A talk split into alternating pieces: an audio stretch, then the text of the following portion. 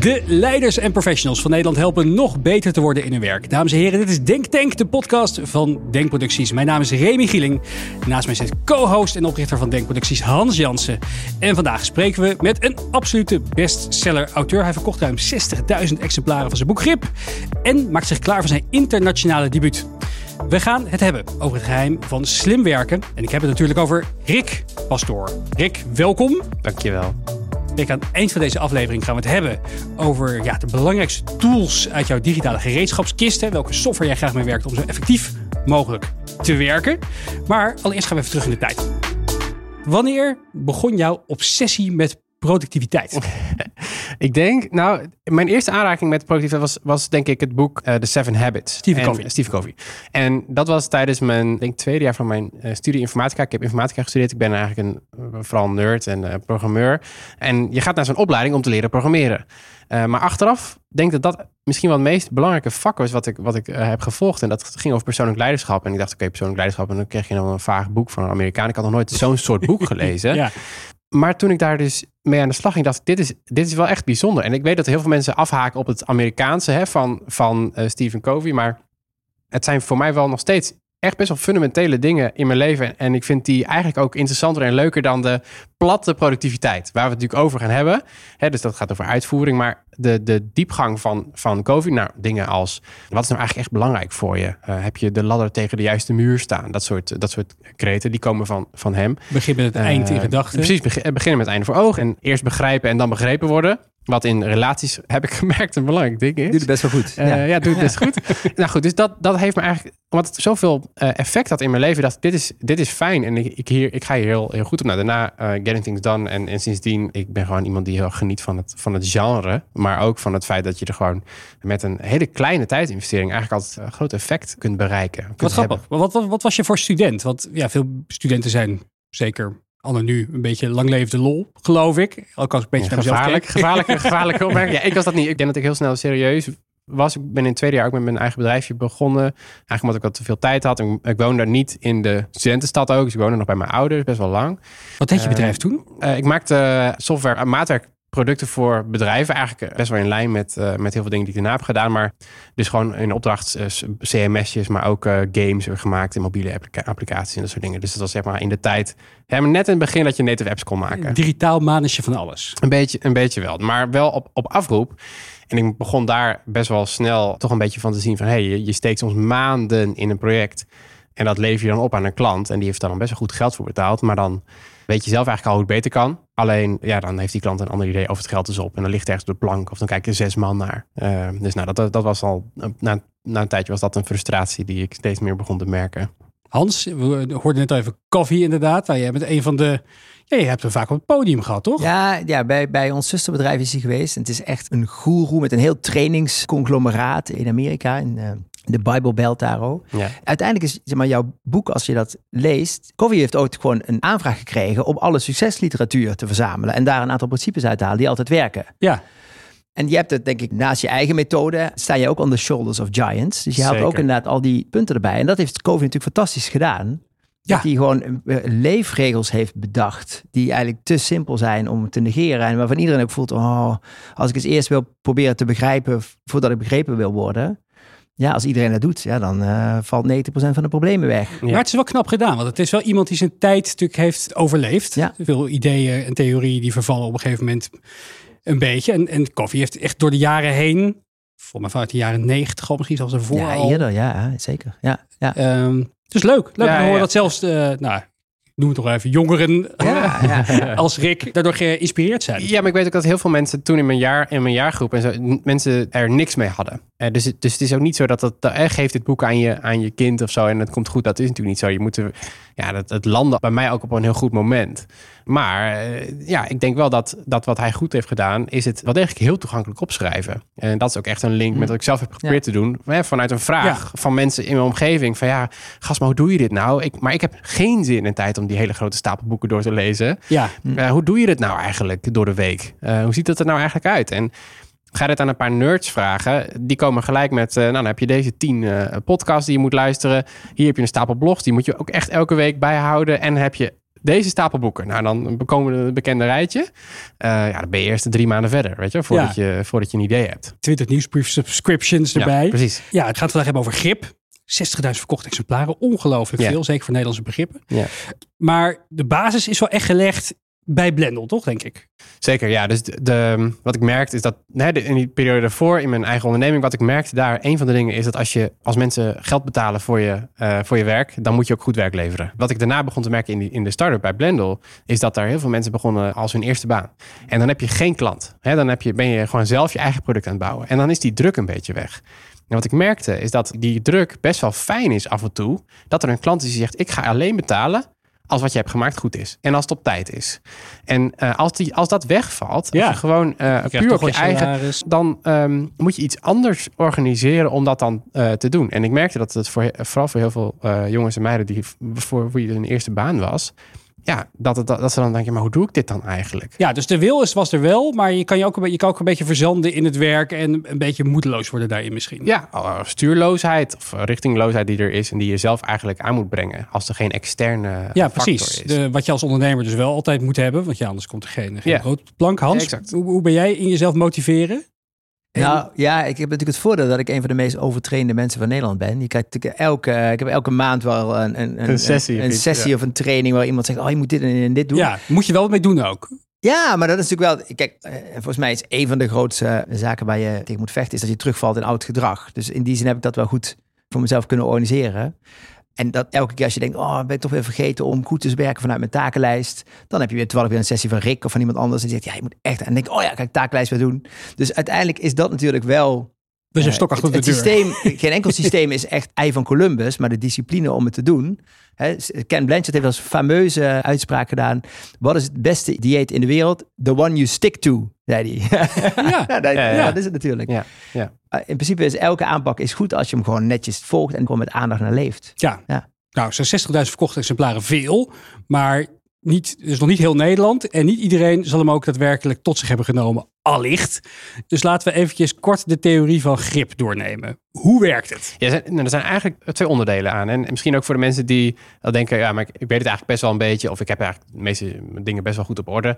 Nou, die vallen eigenlijk een beetje in de categorie van mensen waarvan ik dan uh, als je dan op onderzoek uitgaat, dat er best nog wel heel veel dingen nog best nog wel aan te passen en te, en te fixen zijn. Maar dat zijn een beetje de complexe, wat meer langetermijn dingen ook vaak. Dus dat is eigenlijk een beetje het tweede deel van het boek. Ja, dus het eerste deel gaat over korte termijn, het tweede over precies, lange Precies, en dan kom ik inderdaad bij, bij deel 1. En dat is, ja, we hebben nooit echt geleerd hoe we onze week moeten inrichten en hoe we moeten werken. En wat ik heel erg heb gezien, is dat bijvoorbeeld de, de methode Getting Things Done van David Allen, die richt zich heel erg met zijn takenlijst op het leeghouden van je hoofd. Heel belangrijk concept, daar kom ik zo nog heel even op. Maar wat daar wat mij betreft nog voor zit, is je agenda.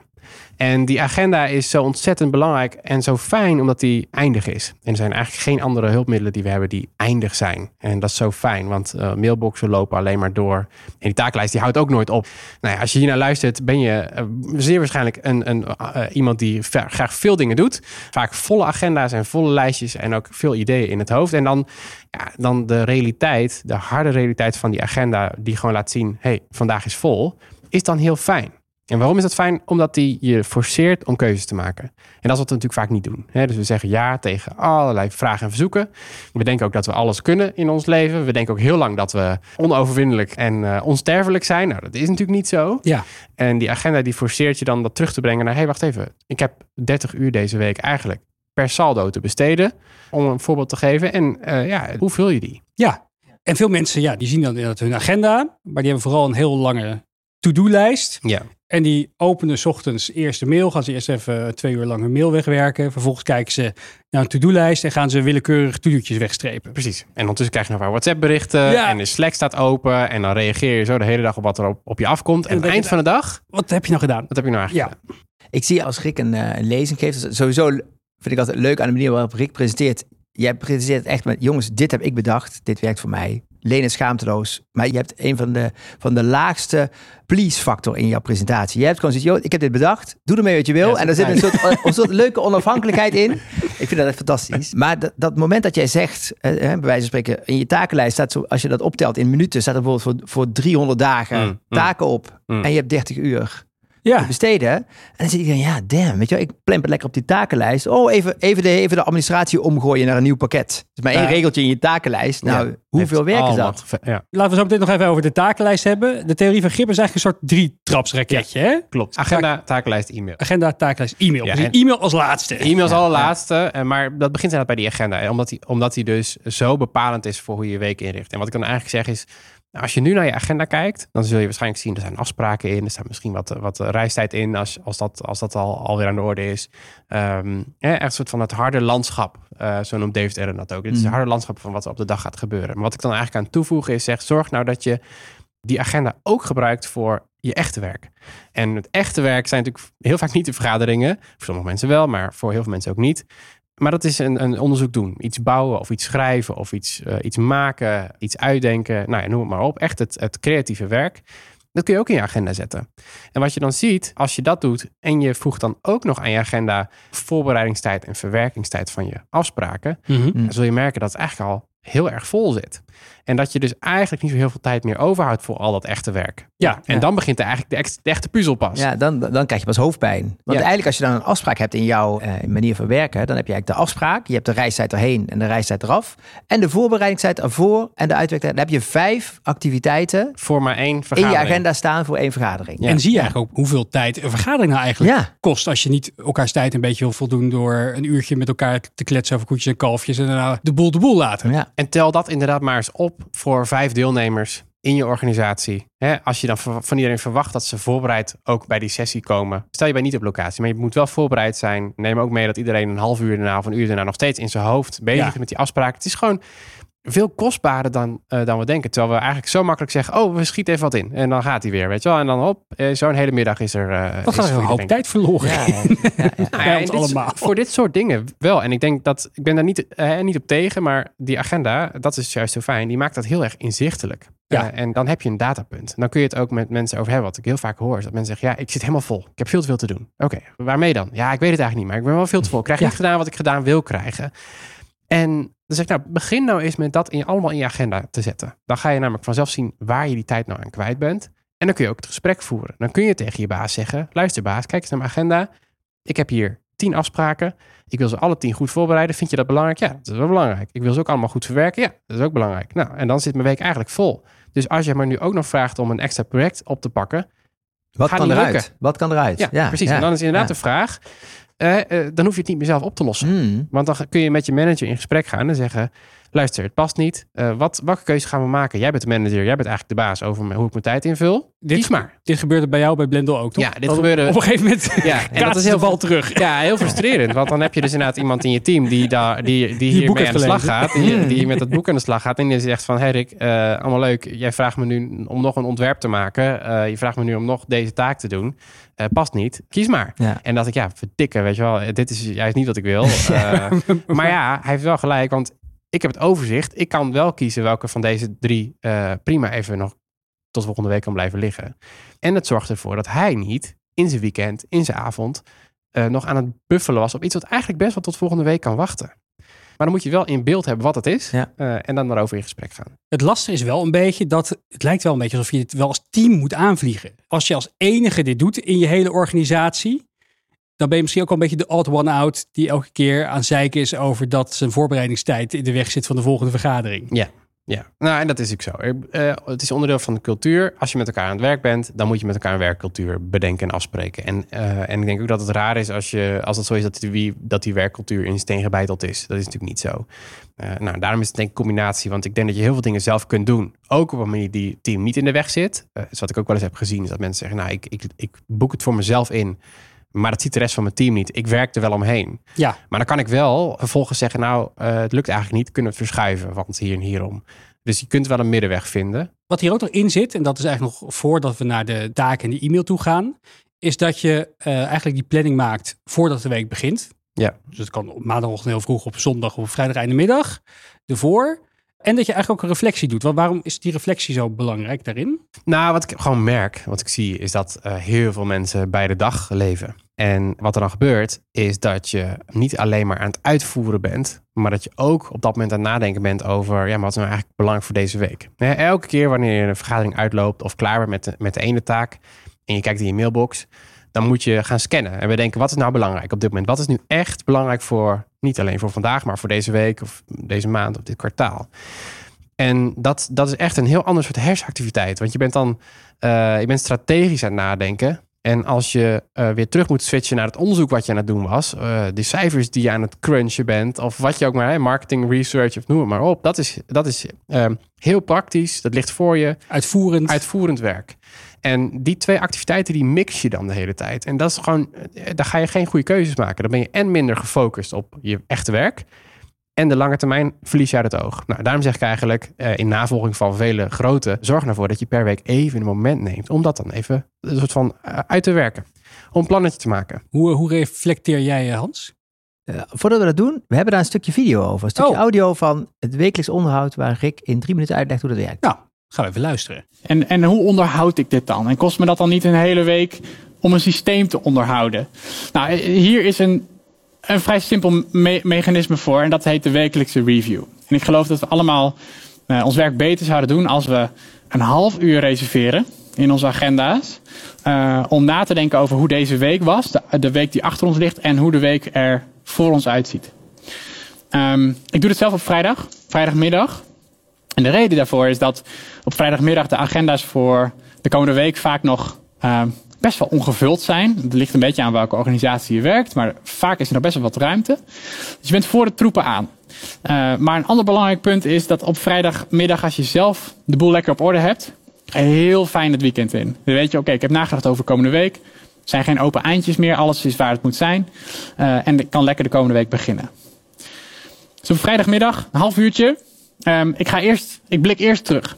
Wat stond er eigenlijk in mijn agenda? Ik ga door elk blokje even heen klik hem, klik hem aan.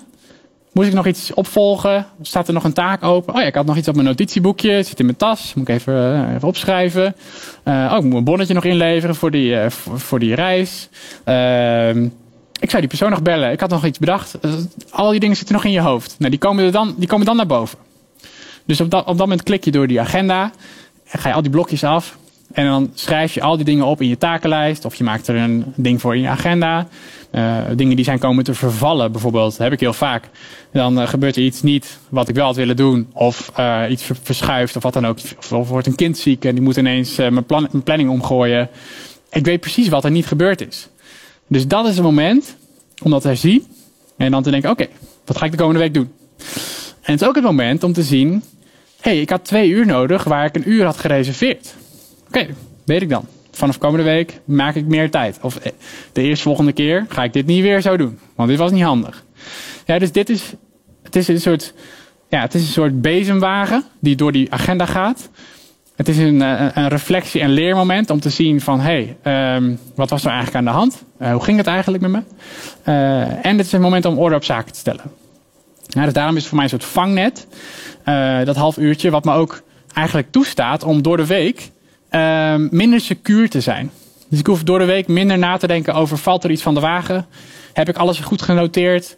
Uh, ik kan gewoon vanuit de ene afspraak doorgaan in de andere afspraak. Want ik weet, op vrijdag komt het allemaal weer goed. Dan kom ik die notities alweer tegen. Dus zo is het een soort manier om door de week sneller te kunnen schakelen. Omdat ik weet, op vrijdag uh, herstel ik dat allemaal weer. Nou, in, de, in, het, uh, in het boek, um, en ik zie, ik zie, zometeen zet ik een, een QR in beeld uh, met een, uh, met een, een, uh, een e-mailcursus waarmee ik je nog een keer helemaal door, door het eerste deel van het boek ook loods. maar daar zit een checklist. En, en die checklist kun je eigenlijk zelf vormgeven. Dus ik kijk naar mijn agenda, ik kijk naar mijn takenlijst, ik kijk naar mijn financiële administratie. Ik ben nou eenmaal ondernemer, dus je moet dat dan zelf doen. nog een paar andere dingen. Maar ik kan me voorstellen dat voor jou er andere dingen relevant zijn om elke week even te bekijken. maak je eigen checklist ehm, en begin vooral heel klein. Hans, hoe reflecteer jij op je week doe je dat eigenlijk? Ben je van tevoren bezig met te kijken naar uh, wat is belangrijk? Ben ik al bezig met de belangrijke dingen in het leven? Ja, wel in die zin uh, met, grote blokken. Ik wil wel in elke week minimaal twee dagdelen houden uh, met dingen die je zelf wil. Ja. Dus, uh, en de rest mag, je, mag ingepland worden en mag vol zijn. Maar er moeten wel twee dagdelen in zitten. En liefst niet twee achter elkaar. Maar uh, dinsdagmiddag en, donderdagmiddag. Waarin we denken, nu ga ik dingen doen waar ik zelf behoefte aan heb. In plaats van die af moeten. Ja, want bekend gezegd, hè, belangrijke dingen zijn zelden urgent. En urgente dingen zijn zelden belangrijk. Hoe balanceer jij die? Want het is heel makkelijk om lekker in die stroom van urgente moedjes mee te gaan. Ja, gewoon in je agenda uh, dagdeel blokken. Oh, wel. Het dus heet gewoon blokken. ja. ja. precies. Want hoe doe je dat? Dat is ook even een vervolgvraag. Mensen zeggen al, ja, hartstikke leuk, die agenda helemaal vol. Maar ik wil flexibel zijn. Ik, oh, wil, uh, ik wil mee kunnen bewegen met als er iets gebeurt. hoe, ja, heel hoe doet Rick uh, Pastoor dat? nou, kijk, dat is een mix. Want het ligt heel aan in welke omgeving ik werk. Vorig jaar een tijd lang met het coronamelder team meegedraaid. En dan werk je in een heel hecht team met, met allemaal dingen die per dag belangrijk zijn. Nou, dan mhm. ziet die agenda er natuurlijk anders uit. En nu met een klein nieuw team werk aan een nieuwe start-up, werk aan een nieuwe digitale agenda. En, dan zijn er ook weer heel andere activiteiten. Ik heb veel minder vergaderingen, bijvoorbeeld dan in de tijd die ik bij, bij Blend had met een groter team. Het komt misschien wel weer terug, maar dat, dat zien we dan wel. Maar wat ik merk is dat, dat ik altijd een bepaalde hoeveelheid witruimte nodig heb. Maar dat het niet te veel moet zijn. Want ik heb die urgentie ook nodig. Mm. Uh, en ik heb ook nodig dat ik afspraken maak met mezelf. Waarvan ik weet, oké, deze zijn belangrijk. Want uh, als mijn energieniveau een beetje afneemt richting het eind van de dag. Dan weet ik gewoon, mijn keuzes gaan niet meer zo scherp zijn. Uh, hadden het hiervoor ook even over. Hè? Dat zijn ook van die onderzoeken dat als je, als je aan het eind van de middag voor een rechter staat. Nou, dan gaat het oordeel anders zijn dan, dan de eerste sessie in de ochtend. En, en zo is het ook voor je eigen keuzes overdag. En daarom trek je ook makkelijker s'avonds een zak chips open dan dat je het ochtends doet. Maar maar uh, dit geldt ook voor de werkkeuzes die je maakt. En daarom vind ik het altijd wel tricky als je zegt: ik, ik ben van het moment. Um, want in het moment, ja, ik vertrouw er gewoon niet zo op. Dus zeg ik nou, uh, ik laat liever zo min mogelijk over aan mijn eigen behoorlijk feilbare uh, kompas hè, overdag. Mhm. En dat leg ik dan vast. En dan zeg ik, heb ik gewoon besloten: oké, dit is wat ik doe. En er moet er echt iets heel ernstigs gebeuren, wil ik zeggen. Ik wijk daar uh, vanaf. En dat mag wel. ik bedoel, dat kan echt zeker wel gebeuren. Maar daarom ben ik er niet zo fan van, eigenlijk. Hmm. Om daar te veel aan toe te geven. Ja, de theorie begint dus bij je agenda. Ja. Uh, die ga je aan het begin van de week of uh, eind van de week ervoor ga je die vol plannen. Weet je eigenlijk de dingen die op je to-do-list staan. Dus wat vind je belangrijk en wat moet wanneer gepland worden, inclusief voorbereidingstijd en reflectietijd. Mhm. Ja. En dan heb je nog dat to-do-lijstje. Wat doe je daarmee? Is dat als je tijd over hebt? Ja, wat je ziet is dat die agenda natuurlijk maar voor een deel... Je kunt niet elk individueel los taakje in die agenda kwijt. Dus ik zeg altijd zelf, hier moet je zelf een afweging maken. Maar uh, een week vooruit is fijn. Uh, sommige mensen doen dat twee weken, sommige mensen doen het een paar dagen. Helemaal prima natuurlijk, maar een week is fijn. Want het heeft een fijne kop en een staart. Het is een best wel overzichtelijke hoeveelheid tijd om te overzien.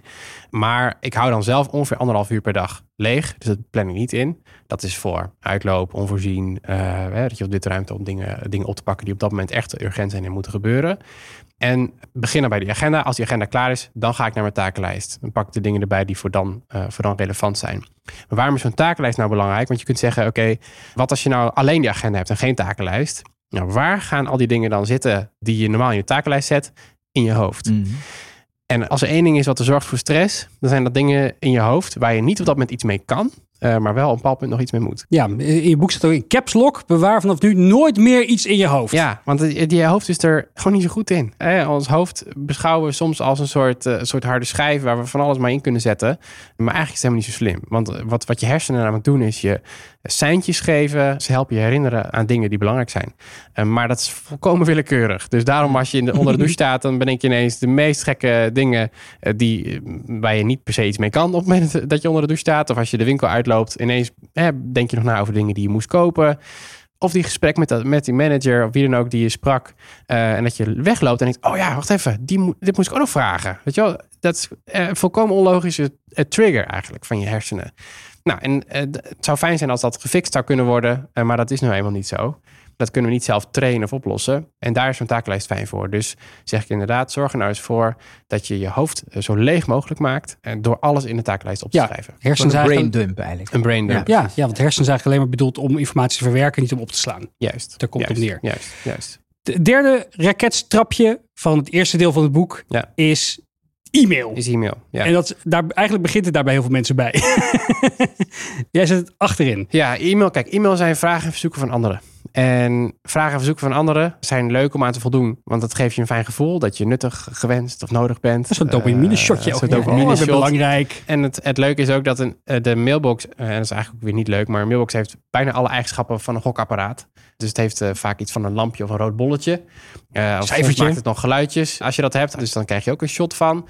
Elke keer wanneer je kijkt, is er iets nieuws? Ja, is het nieuws? Iets spannends? Is het anders? Ja. Dus hetzelfde als dat je die slinger aan dat apparaat geeft. En er is een, een heel kleine kans op een heel positief effect iets heel leuks. Uh, een oude vlam van vroeger. Of een salarisverhoging. of een, uh, weet je wel, een uh, mail, weet je wel, iemand die gewoon even langskomt. meestal maar, spam. maar meestal, meestal is het niet positief. Nee. En dat effect maakt dat je continu wil kijken. En, een soort Twitter. Een soort, een soort Twitter, wat, heeft, wat heeft dezelfde elementen in zich heeft. Maar dat heeft je mailbox ook. En um, het is goed om daarvan bewust te zijn. Omdat het daarmee dus iets is wat, wat eigenlijk ons beheerst. Nou, en technologie die ons beheerst, dat is vaak niet zo heel fijn. Niet zo heel handig. Maar waar ik mee begon, het zijn vaak vragen en verzoeken van andere mensen. En als je je daardoor laat leiden, kom je niet toe aan wat belangrijk is voor jou. En daarom begin ik bij die agenda. Dat begint bij wat voor jou belangrijk is. En dan de taken zijn ook dingen die voor jou belangrijk zijn. En dan pas mail. Maar nu hadden we eigenlijk laatst, uh, en nu komen we eigenlijk al een beetje in het tweede deel van het boek, de lange termijn doelstellingen. We hadden hier laatst over, we hadden een seminar voor denkproducties, samen met Mark Tichelaar van het boek Focus aan uit. Mhm. En we hadden een discussie vooraf of we het wel of niet zouden gaan hebben over de accountability partner. Mark vond dat persoonlijk niet zo'n big deal, maar jij zei ja, eigenlijk is dat voor mij het allerbelangrijkste. Ja, ja. Daar zou het eigenlijk, als ik een nieuw boek zou schrijven, zou het daarbij beginnen voor me.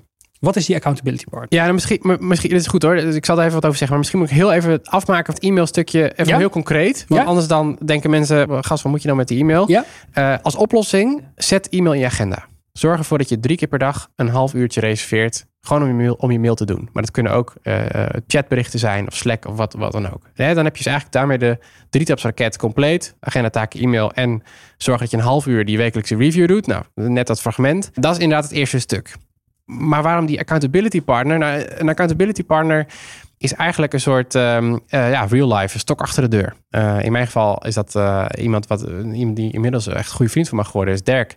Um, en ik heb hem jaren terug, las een keer een blog hierover van iemand die zei, joh, wat je doet uh, elke, elke, elke week spreek je met iemand een half uurtje. Uh, ga even skypen. Uh, en um, ga eens met elkaar bespreken hoe je week er nou eigenlijk uitziet en zag. Um, en zo hou je elkaar scherp. Nou, en dat heb ik opgepakt en uitgebreid en mijn eigen gemaakt. En we zijn daar sinds 2014 mee begonnen en eigenlijk niet meer mee gestopt. Dus elke week spreek ik met hem. En wat ik merk is dat je kunt zelf die analyse wel doen over je eigen week. Je kunt zelf wel nadenken over uh, wat goed ging en wat, goed, wat niet goed ging. Maar je kunt ook heel makkelijk voor weglopen natuurlijk. Want je kunt heel makkelijk zeggen, nou, ik doe dit zus en zo. En dan...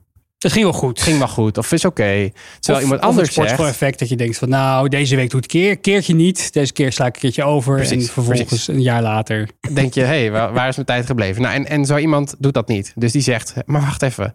Jij wil toch zo en zo persoon zijn. Of jij mm. wilt toch, je wilde toch dit doen. Waarom is het nog niet gebeurd? En dat is de reden waarom dat voor mij zo ongelooflijk goed werkt. Is dat ik inderdaad iemand heb gevonden waarmee dat zo aansluit.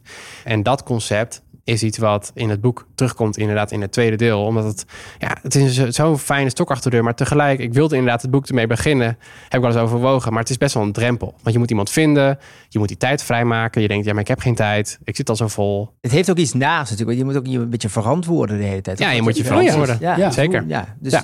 ja. hoe houdt het leuk dan met jouw accountability partner? Nou, omdat het gaat over wat er allemaal, wat er allemaal goed is gegaan. Ja, zeker. Ja, nee, dat, is, ja, dat, dat is een belangrijk aspect. Dat je ook viert met elkaar. En dat is ook... Uh, hè, als dingen wel goed gaan, ja, dan staan we ook voor elkaar op de banken. Zeg maar. Dat is ook, uh, je beleeft, je loopt met elkaar mee. Hij heeft ook het hele traject gezien waarin ik bezig was met, met nieuwsbrieven schrijven, met nadenken over wat wil ik met, het, met dit onderwerp, waar grip uit is voortgekomen en, en, en keuzes in mijn werk. En ja, je loopt met elkaar mee.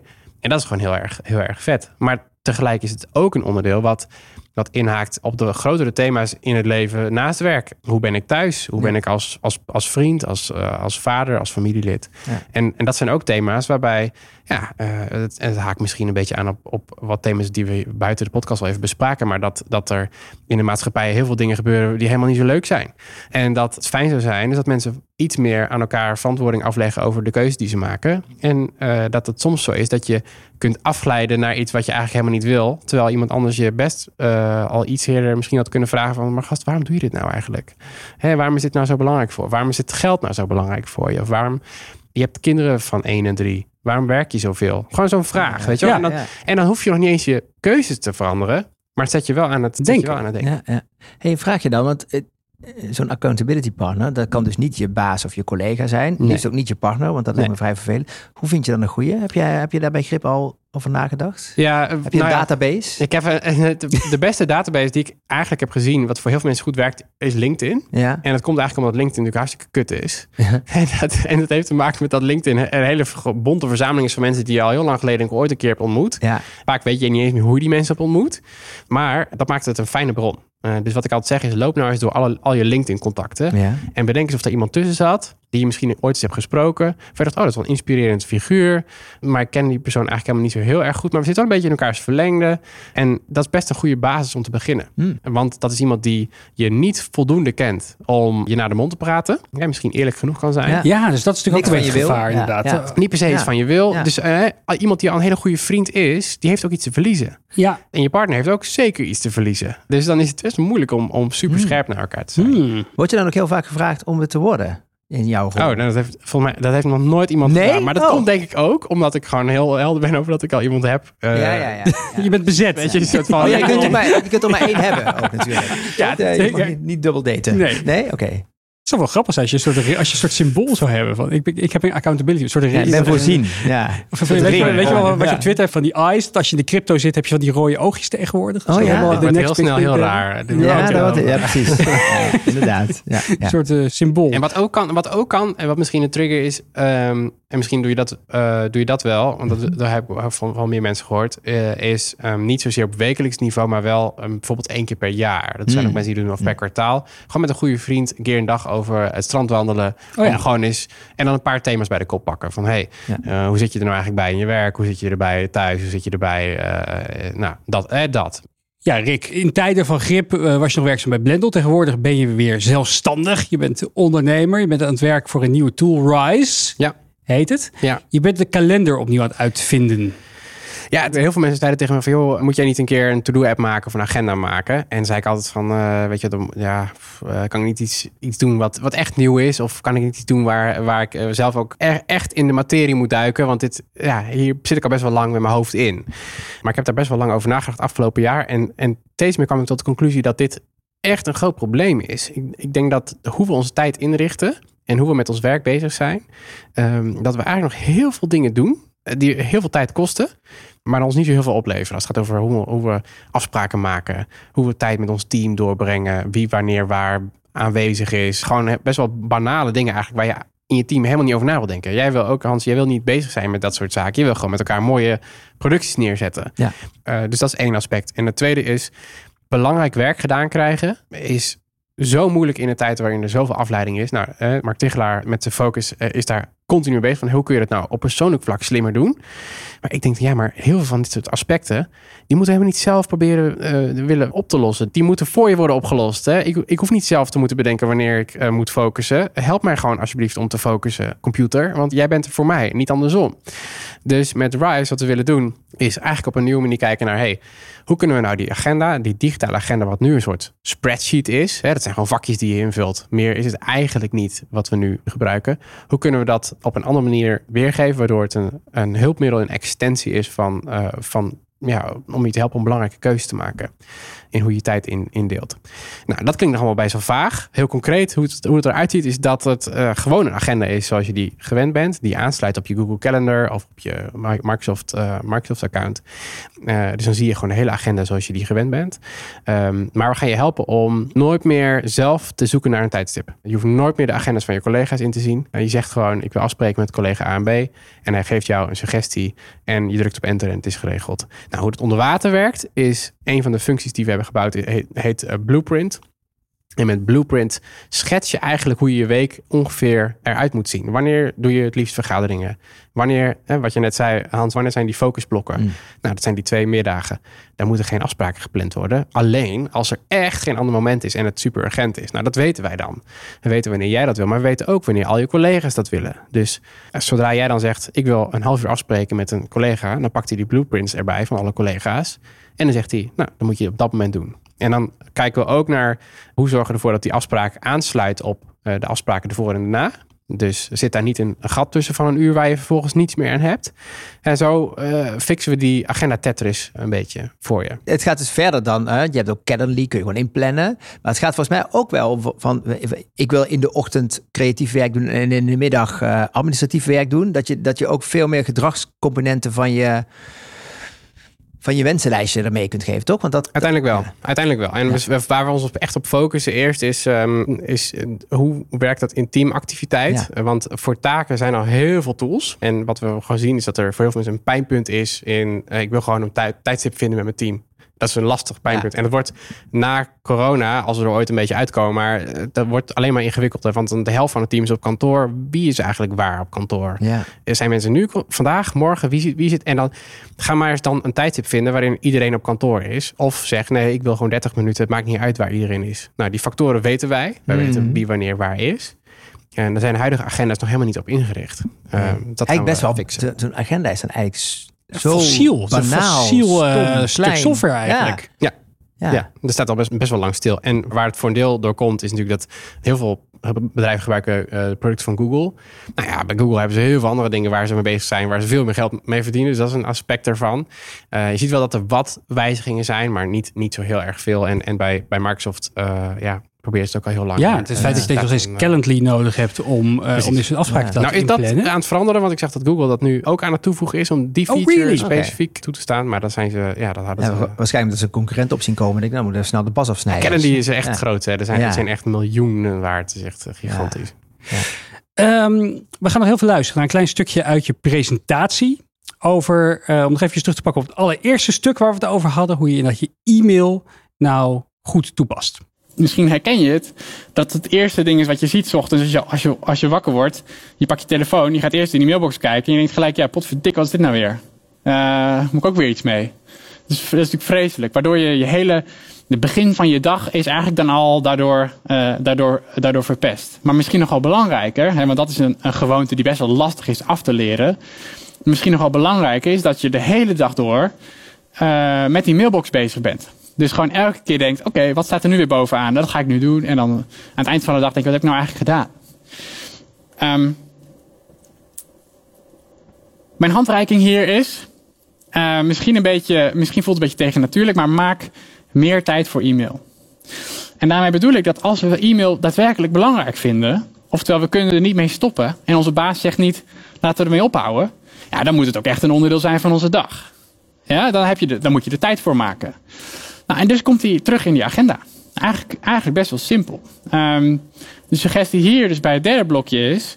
Uh, zorg ervoor dat je drie keer per dag, om te beginnen... Uh, een half uur reserveert voor e-mail. Eén keer s ochtends aan het begin van de dag. één keer na de lunch. één keer aan het eind van de dag. Heb je dit nog nooit gedaan? Dan is, dan is dit wel ergens van de trigger om dat echt gewoon een keer te proberen.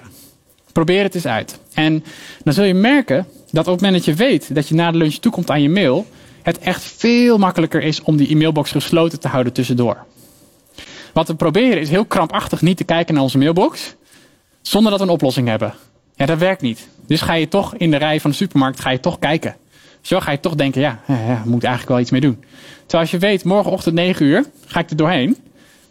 Is lekker. Weet je wel, kun je het s'avonds gewoon echt laten gaan. Want je weet, morgenochtend heb ik er tijd voor.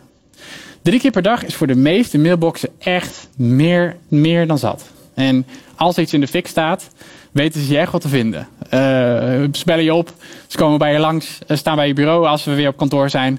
Is echt oké. Um, als je het gevoel hebt dat je vaker paraat moet staan, dan is dat misschien wel de moeite waard om dat eens te bespreken met elkaar. hoe, hoe, doen we dit nou? Uh, waarom vinden we dit nou zo, zo belangrijk? Maar vaak is dat eigenlijk echt een probleem bij jezelf. Ja, heel eerlijk. Dus die drie keer per dag. Nou, dus de eerste stap is, doe dat eens drie keer per dag. En uh, behandel dan op dat moment je e-mail gewoon zoals je het nu ook doet. Dus gewoon begin gewoon met antwoorden. Dat is de meest makkelijke methode. Maar nog ietsje slimmer is het om um, uh, ook hier eigenlijk weer richting en uitvoering te scheiden. Dus um, je mailbox te verwerken naar de rest van je systeem en dan de taken uit te voeren. Waarmee ik bedoel dat je de bovenste e-mail pakt, bedenkt, kan dit in twee minuten gebeuren? Oké, dan doe ik het even direct. Zo nee, Um, moet dit op een bepaald moment gebeuren? Uh, staat er een bepaalde deadline voor? Dan reserveer je tijd in je agenda. Moet je dus ook even over nadenken, wat is dat dan en hoeveel tijd kost dat dan? heb je het wel vast gedaan, kun je ook gelijk antwoorden. Oké, vrijdag heb je een antwoord, want je hebt donderdag tijd ingepland. dus dan kun je gelijk reageren. Als dat niet zo is, zeg je, zet je het op je takenlijst. Moet hier iets mee. Kun je de e-mail verder archiveren. Ja, dan heb je een referentie. Het fijne is dat je dan niet meer de, degene die het hardst schreeuwt uh, voorrang geeft, of die het vaakst mailt, maar dat je zelf hebt bedacht: oké, wat is nou in de orde van dingen uh, belangrijk? Ja, dus dat, dat is hier um, een soort ver, verbeterstap. Ik denk wel dat echt voor de meeste mensen, als je anderhalf uur per dag je echt aan die mailbox kunt wijden, dat je het misschien ook wel in één keer kunt doen. Zonder die hele indeling. Um, en dat zeg ik dat er, zijn, er zijn mensen die zeggen: ja, je moet helemaal zo'n ding optuigen en alles netjes in mappen en zo. Maak eerst eens tijd. Gewoon echt tijd. Dat je kan zitten, geen andere dingen aan je hoofd, in je, met je hele focus uh, je op die mailbox richt. Zul je merken dat je, die, dat je de mails beter, uh, beter kunt beantwoorden. Dat je er met meer focus over na kunt denken. Dat je ook niet meer zit in de rij. Weet je wel, er komt een voorstel binnen van je baas. Echt een dom idee. Dom idee. En door. En weet je dat explodeert. De volgende dag ben je de hele dag bezig om dat weer te repareren. Allemaal gedoe. Terwijl als je met focus en aandacht zit, denk je: oh, wacht even, ga erover nadenken. Oh ja, dit kunnen we doen. Dat, en dan ben je klaar. De meeste mensen anderhalf uur per dag echt prima. Dus experimenteer daar eens mee. Nou, we hebben de luisteraar beloofd om zo meteen nog even een paar tools te vertellen die jij gebruikt in je dagelijks leven om zo productief mogelijk te zijn. Dat is een beetje het toetje van de aflevering. Maar we hebben ook altijd een paar stellingen die we je willen voorleggen. En Hans uh, gaat ze Ik zoals ben, altijd uh, voordragen. dames en heren. Ja. alleen maar één of de ander kiezen. Oké, daar gaan we. Te snel of te langzaam? Te snel. Missie of visie? Visie. Denken of doen? Doen. Android of iPhone? iPhone. Mobile of desktop? Mobile. Papier of e-reader? E-reader. Auto of trein? Trein. Vlees of vis? Geen van beide. David Allen of Cal Newport? Uh, David Allen. Stephen Covey of BJ Fogg? Stephen Covey. Jaarplan of weekplan? Jaarplan. Hmm. Spreken of schrijven? Schrijven. Schrijven of programmeren? Programmeren. Star Trek of Star Wars? Geen van beide. Het vlees of vis. Uh, teams of Meat?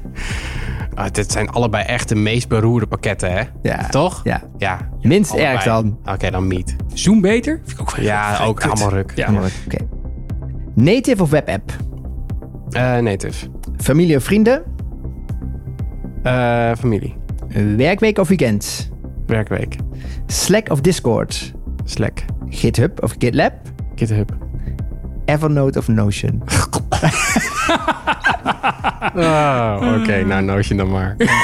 ja, jongens, oh, maar goed. Het is wel een mooi bruggetje naar de. Wil je nog ergens op de terugkomen, toelichten? Nou, weet je, een van de dingen wat, wat wel echt leuk is, die, je had het over um, uh, programmeren of schrijven, volgens mij. Hè? Ja. En wat, ik, wat gewoon echt al een inzicht was van het afgelopen jaar, is dat je zoveel energie kunt krijgen van uh, van, uh, als je achterkomt welke, welke activiteit je nou echt van oplaat. Hè? Dus, en ik ja. merkte dus dat in een team werken aan, aan zo'n softwareproduct heb ik, heb ik echt gewoon gemist. In een jaar bij ik stopte bij Blendel en toen uh, en daarvoor was ik best wel lang als manager bezig. Ben je eigenlijk niet met het product bezig. Of je bent wel met het product bezig, maar niet aan het bouwen.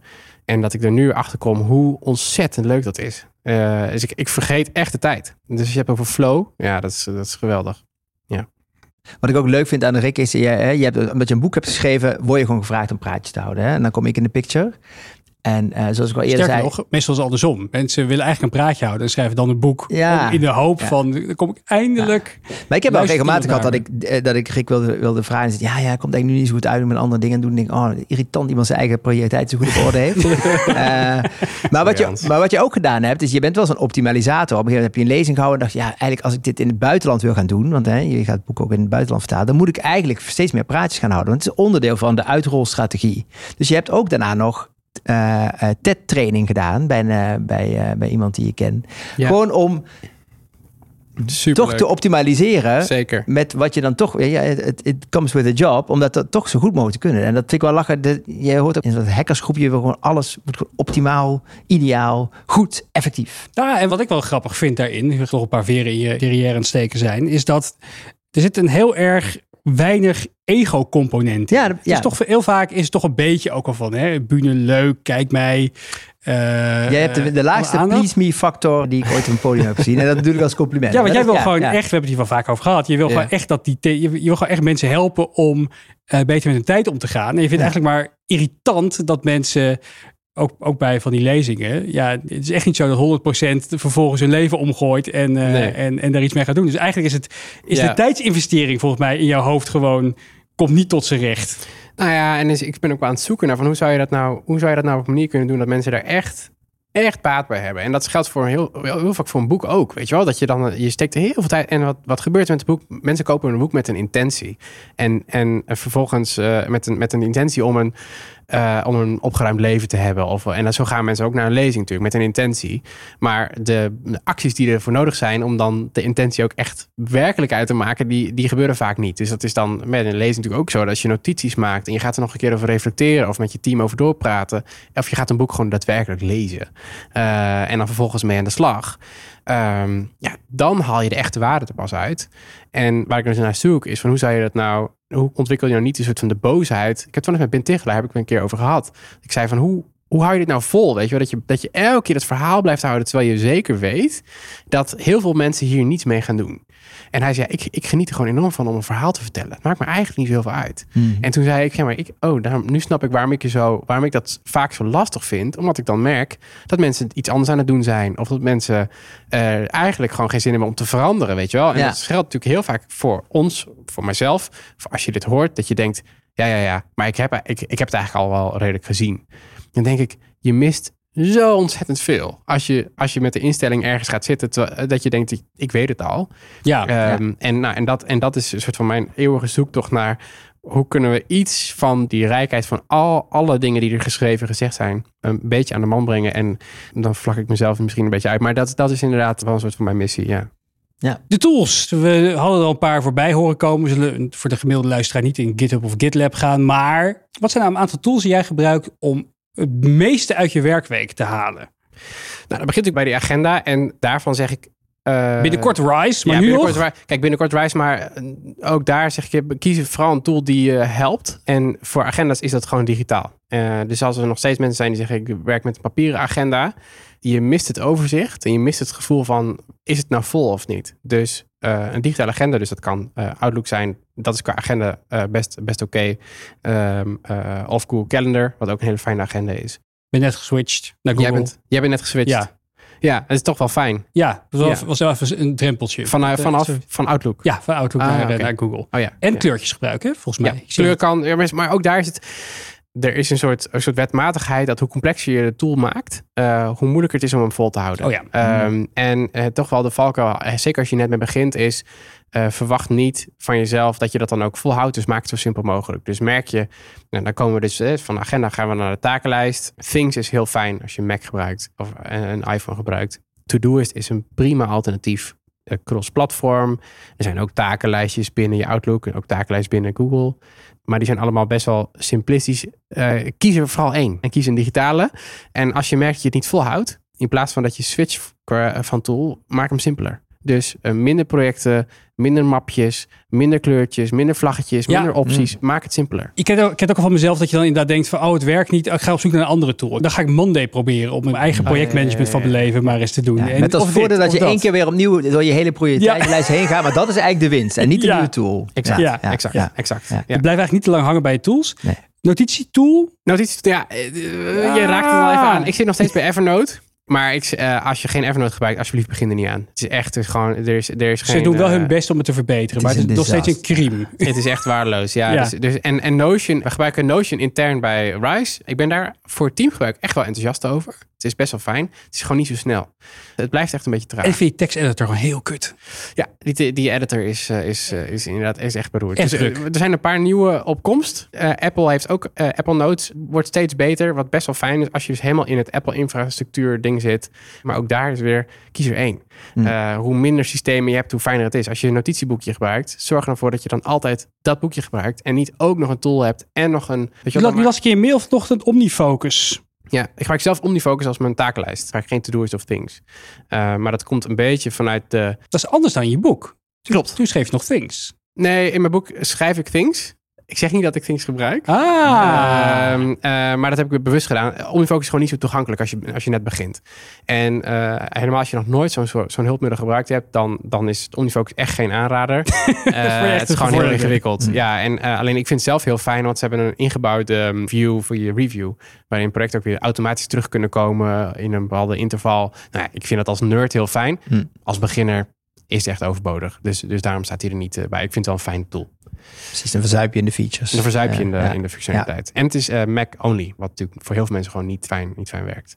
Heb je nog een, uh, een wildcard? Je zegt, joh, weet je wel, bijvoorbeeld, ik, ik gebruik dingen voor, uh, weet je, om, om toevallig ideetjes op te slaan. Of om als ik boeken lees, even snel mijn notities. ik gebruik, ja, ik heb dus een appje dat heet Noto. Mm -hmm. Noto Pro is dat. En die, dat is niks anders. Ik zal het jullie even laten zien. Maar het is gewoon één input. Oh, uh, ja. En het is een beetje vergelijkbaar met het uh, BrainTos concept. Wat, ja. wat jullie misschien hier wel eens ja. hebben gedeeld. Wat dit doet, is wat ik hier typ gaat naar een e-mailadres. En heel veel mensen gebruiken natuurlijk hun eigen e-mailadres als een soort van inbox. Maar ik heb die dan gelinkt aan het e-mailadres van mijn OmniFocus. Oh, maar je kunt ook het e-mailadres van je Things bijvoorbeeld of van je To-Doist mm. gebruiken. En, en ik gebruik eigenlijk op mijn mobiel gebruik ik geen OmniFocus of geen, geen Things. Want ik hoef nooit mijn taken uit te voeren, eigenlijk op mobiel.